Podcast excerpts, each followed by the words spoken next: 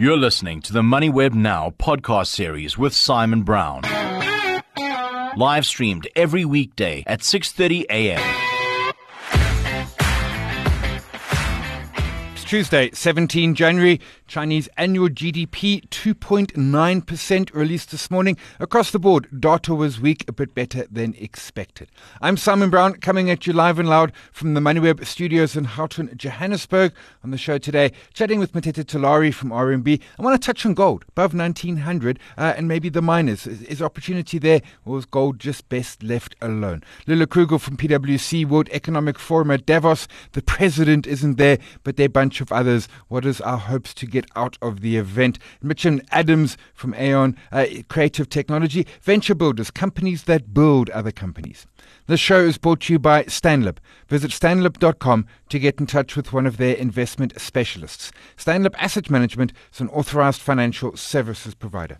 Morning headlines from MoneyWeb. The FAIS Ombud now able to take on crypto asset complaints. This follows the classification of crypto assets as a financial product. And from Business Day, S A plans to end load shedding in twelve to eighteen months, says Finance Minister.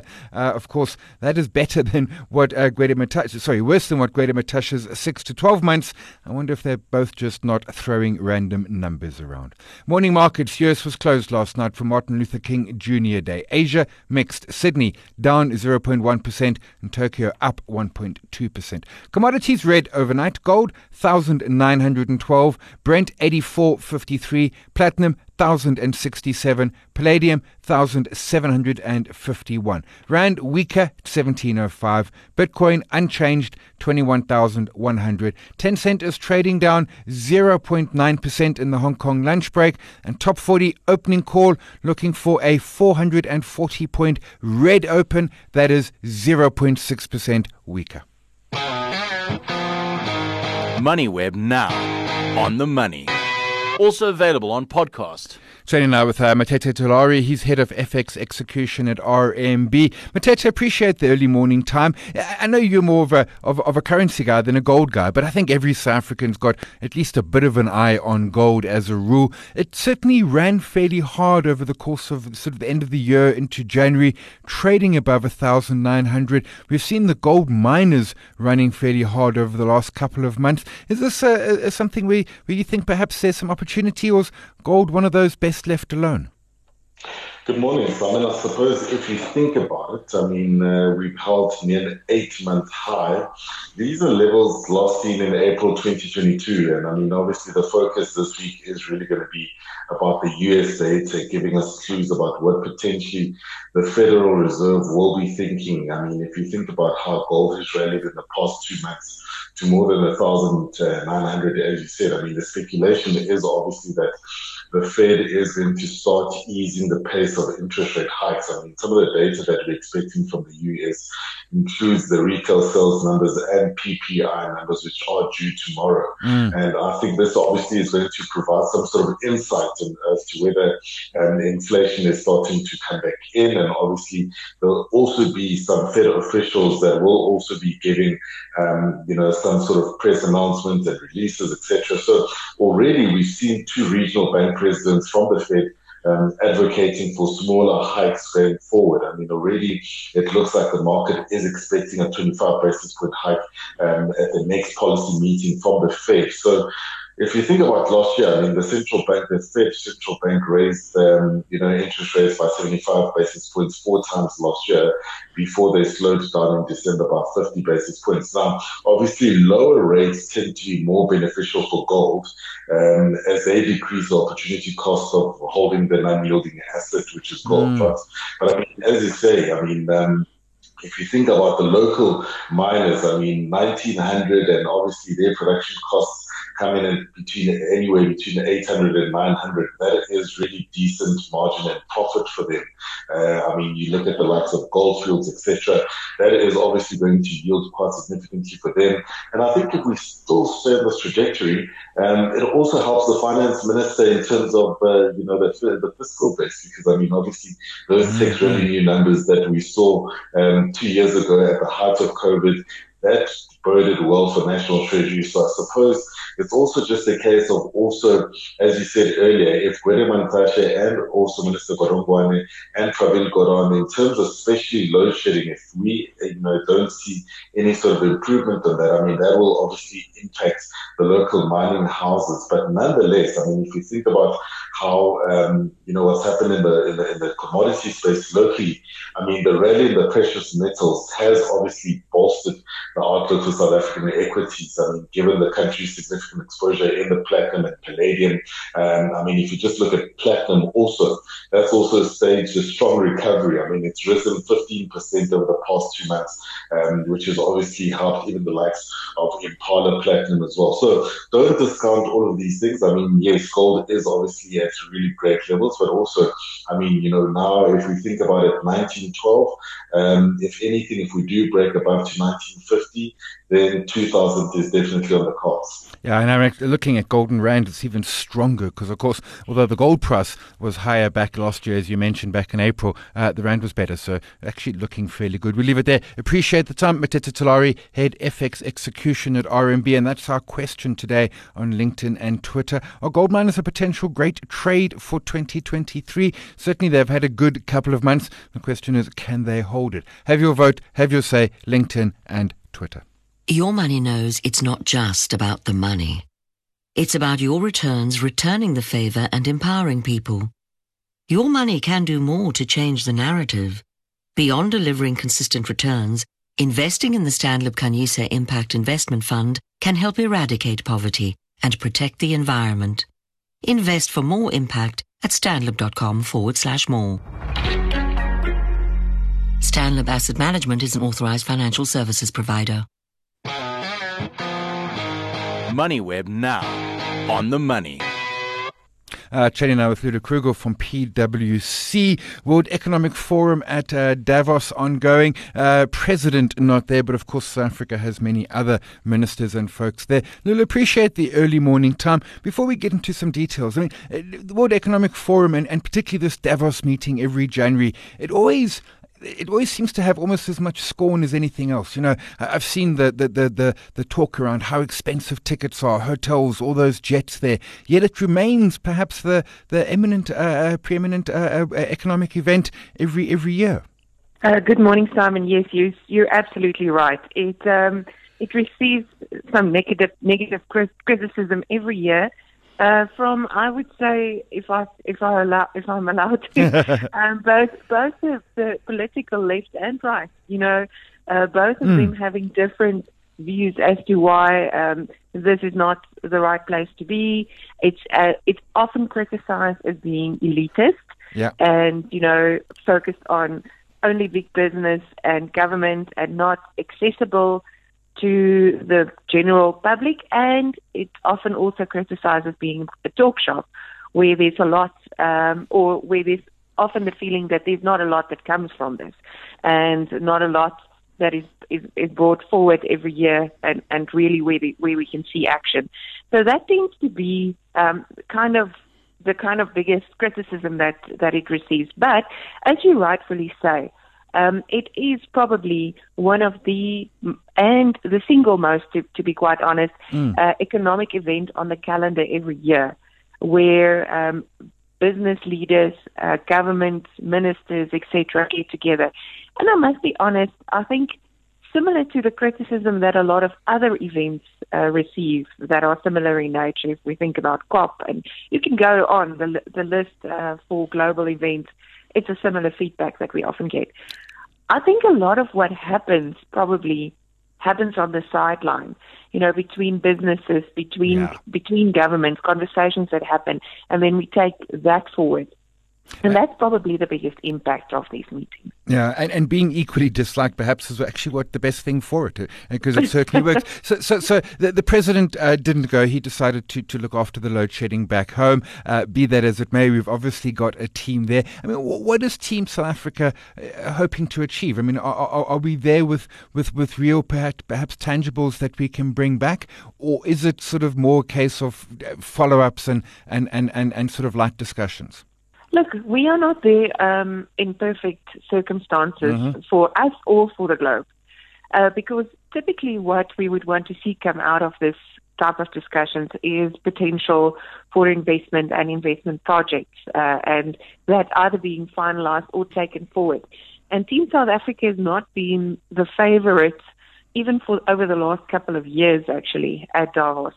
Uh, we've not we've not been the one that everybody talks about, and there's, there's various reasons for it. But I think in the current circumstances, if you look at what's happening globally, investors are at a point where they are a bit skittish, and they rather want to put their money where it is safe. They are waiting for a lot of the uncertainty to actually, you know, become, a, or, or us to move into a space where there's a little bit less uncertainty before they make those calls. So we're up against some pretty heavy headwinds. And then, of course, you mentioned why our own president is not there. Mm. Um, with the load shedding, that's not a perfect situation for South Africa.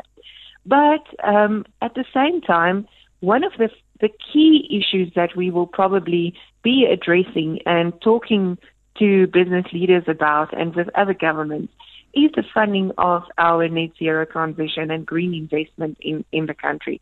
It's something that has come for, you know, from COP twenty-six, COP twenty-seven. Um, so there's, there's quite a bit of money that we still need to secure. Um, according to Uh, the the chair of the uh, municipal uh, presidential climate change commission, we've only secured about ten percent of the funding that we actually need. So there's about another eighty, ninety percent of that that we need. And that wouldn't all come from governments. Some of that will come from private sector investment. Some will come from development finance institutions.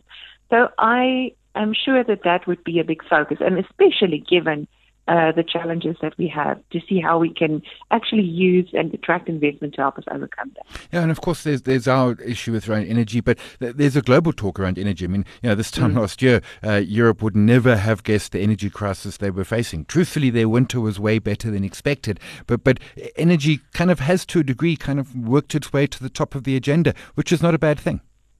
No, um, and I think if you look at the World Economic Forum's Global Risk Report that was published last week, Um, there's five current imminent risks that they have identified, or that business leaders and governments have identified.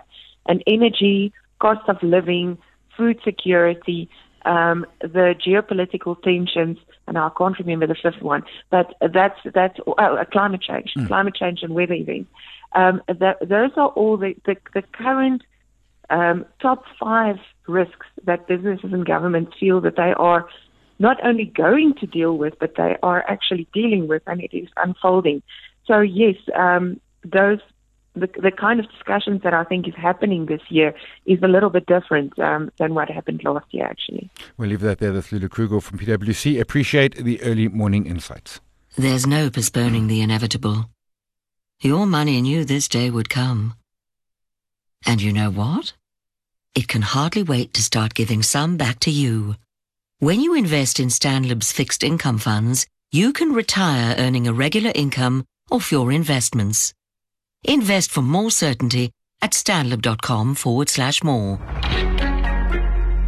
StanLib is an authorized financial services provider and a registered manager.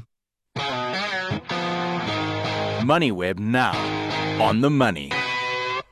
Chatting now with Mitchan Adams, he's C E O of Aon Creative Technology. Mitchan, appreciate the early morning time. A note you put out recently, a great point you make. Startup businesses fail primarily for two reasons, a lack of mentorship and a lack of funding. And it's almost as if the, the, the system, particularly the venture capital system perhaps, is actually not really geared to, to provide those to, particularly to the, the very young startups um, who perhaps are in, in, in, in most need of both mentorship and, and And funding. Yes, one hundred percent, Simon, and thank you for having me, and hello to your listeners. Um, I think the problem comes down to, to risk. It's, it's how South African investors look at risk compared to our overseas counterparts. Um, yeah, we, we're just a lot more risk averse in South Africa, so we don't have your true venture capitalist that's going to take a chance on somebody's idea. And uh, you end up finding that the criteria is you have to be running for two years and your revenue needs to be around the ballpark of two million U S dollars in a year, which means if you look at the stats, uh, most companies fail at year two. Mm. So fifty percent of companies fail at year two. That stat keeps growing um, to year three, year four. At year six, ninety-eight percent of companies are failing. So if these venture capitalists are setting a criteria of we will only invest in you after you've passed the two-year mark and you have revenue of two million U S dollars, then they're really not taking uh, a, a gamble or a bet on the guys that, that need their help. They're backing people that would have made it anyways. Yeah, I take your point on that. That, that those who have survived that perilous first two years got to two million dollars of revenue. They they're well on their way. It, it, it's it's a de-risk scenario. You then talk around the idea of, of, of venture builders and and and, and yes. you know, V Bs as opposed to V Cs and and and, and uh, completely. I mean, similar but different. And and the key point here seems to be is to get in early and, and particularly help people with skills. And I know I've started businesses, and when I start a business, I've got a skill, whatever it might be. But there are a yeah. lot of other skills I don't have, and, and that's where that support can be absolutely changing. one hundred percent. So, yeah, so, but the thing with the venture builder, it, it comes down to a mandate. That's where it starts. Mm-hmm. So the mandate can be decided by the venture builder. They've noticed a certain problem in a society or a country or a region, and then they say, let's set out to solve this problem. Step one is let's find somebody that's on this journey already and analyze if they are best poised and the best people to, you know, solve the problem. And that would be finding an existing startup in an early stage. Once you find that person, you then partner with them, give them a little bit of seed capital to help them become independent of whatever is stopping them from giving the full focus to this problem. That could be a day-to-day job, that could be the living conditions, all of that. And then it's just equipping them with the right access to the right skills. So if they need H R, if they need legal, if they need business strategy, marketing, all of that, just coming to the party of that, and even office space and, and travel. Uh, secondly, if nobody in the country or in the region actually is focusing on this problem, the venture builder then decides to take it on themselves. Mm-hmm. So they will build that product from the ground up and start building a team as well, identifying individuals who have a particular skill set that could work in that company and then hiring them, basically selecting founders and building a team from that. So that is from a, a point where the venture builder sets out to solve a problem. But these can also be mandated by corporates that want to get into, let's say, fintech or even V Cs themselves. So V Cs and venture builders, I think, is the best partnership we could have to take all startup uh The, the entire ecosystem to another level in South Africa. And I hadn't thought of it, when you put it that way, as a venture builder. You, there's an opportunity out there. You you go hunting for a, a, a startup that's in that space. If there isn't, you say, instead of just saying, oh, well, a missed opportunity, you say, oh, well, let's make that happen. Let's put together a team. Let's, you know, literally, as you say, build this from, from, from, from ground zero. Yes, one hundred percent. And uh, just on the V C partnership aspect, mm. um, the V Cs have created a problem. I'm going to use some wildlife uh, analogy here since we have a tiger running around. Let's imagine there's there's a water hole, and the startups are all these animals coming to the watering hole, and the V Cs are obviously the tiger looking for the prey. Because of the way that they pick out the strong ones, there's only weaklings at the water hole, and, mm. um, and, and it's not enough of a meal for them. So they are starting to starve themselves. Not only are they starving, there's a bunch of V Cs all fighting over the same strong animal that ever comes to the watering hole. So what they need is something like a zookeeper that comes there and actually tends to these animals, makes them stronger, and gets them V C ready. And gotcha. That's what we're doing as venture builders. We come in, start from ground zero, or taking somebody very early stage, taking them past that two-year mark, and then going to the V C and saying, yeah, you go. They match, they, they match your criteria. So yeah. you can take them, it's still within your risk profile. We're not asking them to change their risk profile. It would be great, but um, yeah, we, we're just trying to complement it. I take that point. I like it. I like the tiger. Apparently, the tiger got a reindeer. Crazy things happening down in the south of Johannesburg. Mitchan Adams, C E O Aon Creative Technology. Appreciate the early morning. Uh, that's it for today. Yesterday we were chatting with Sanisha uh, Pakwisami from Momentum Investments. A bullish view on local equity, a view that was held by many. And we asked, are you bullish on the local market? Almost half of you said yes, but in places, uh, a third said not at all, and the rest saying very much so. Have your vote, have your say, Twitter and LinkedIn. The show is brought to you by StanLib. Visit stan lib dot com to get in touch with one of their investment specialists. StanLib Asset Management is an authorised financial services provider. We're live every weekday morning, the MoneyWeb website and the app, six thirty a m podcast just after seven. Thanks to my team, Eddie, Nobokhle, Nicole, to you for listening, my guests for their early morning. My name is Simon Brown. This is MoneyWeb Now. We'll chat again tomorrow. We've got Doctor Rulof Bota. You've been listening to another MoneyWeb Now podcast, posted every weekday at seven a m on moneyweb dot co dot za. MoneyWeb Now, on the money.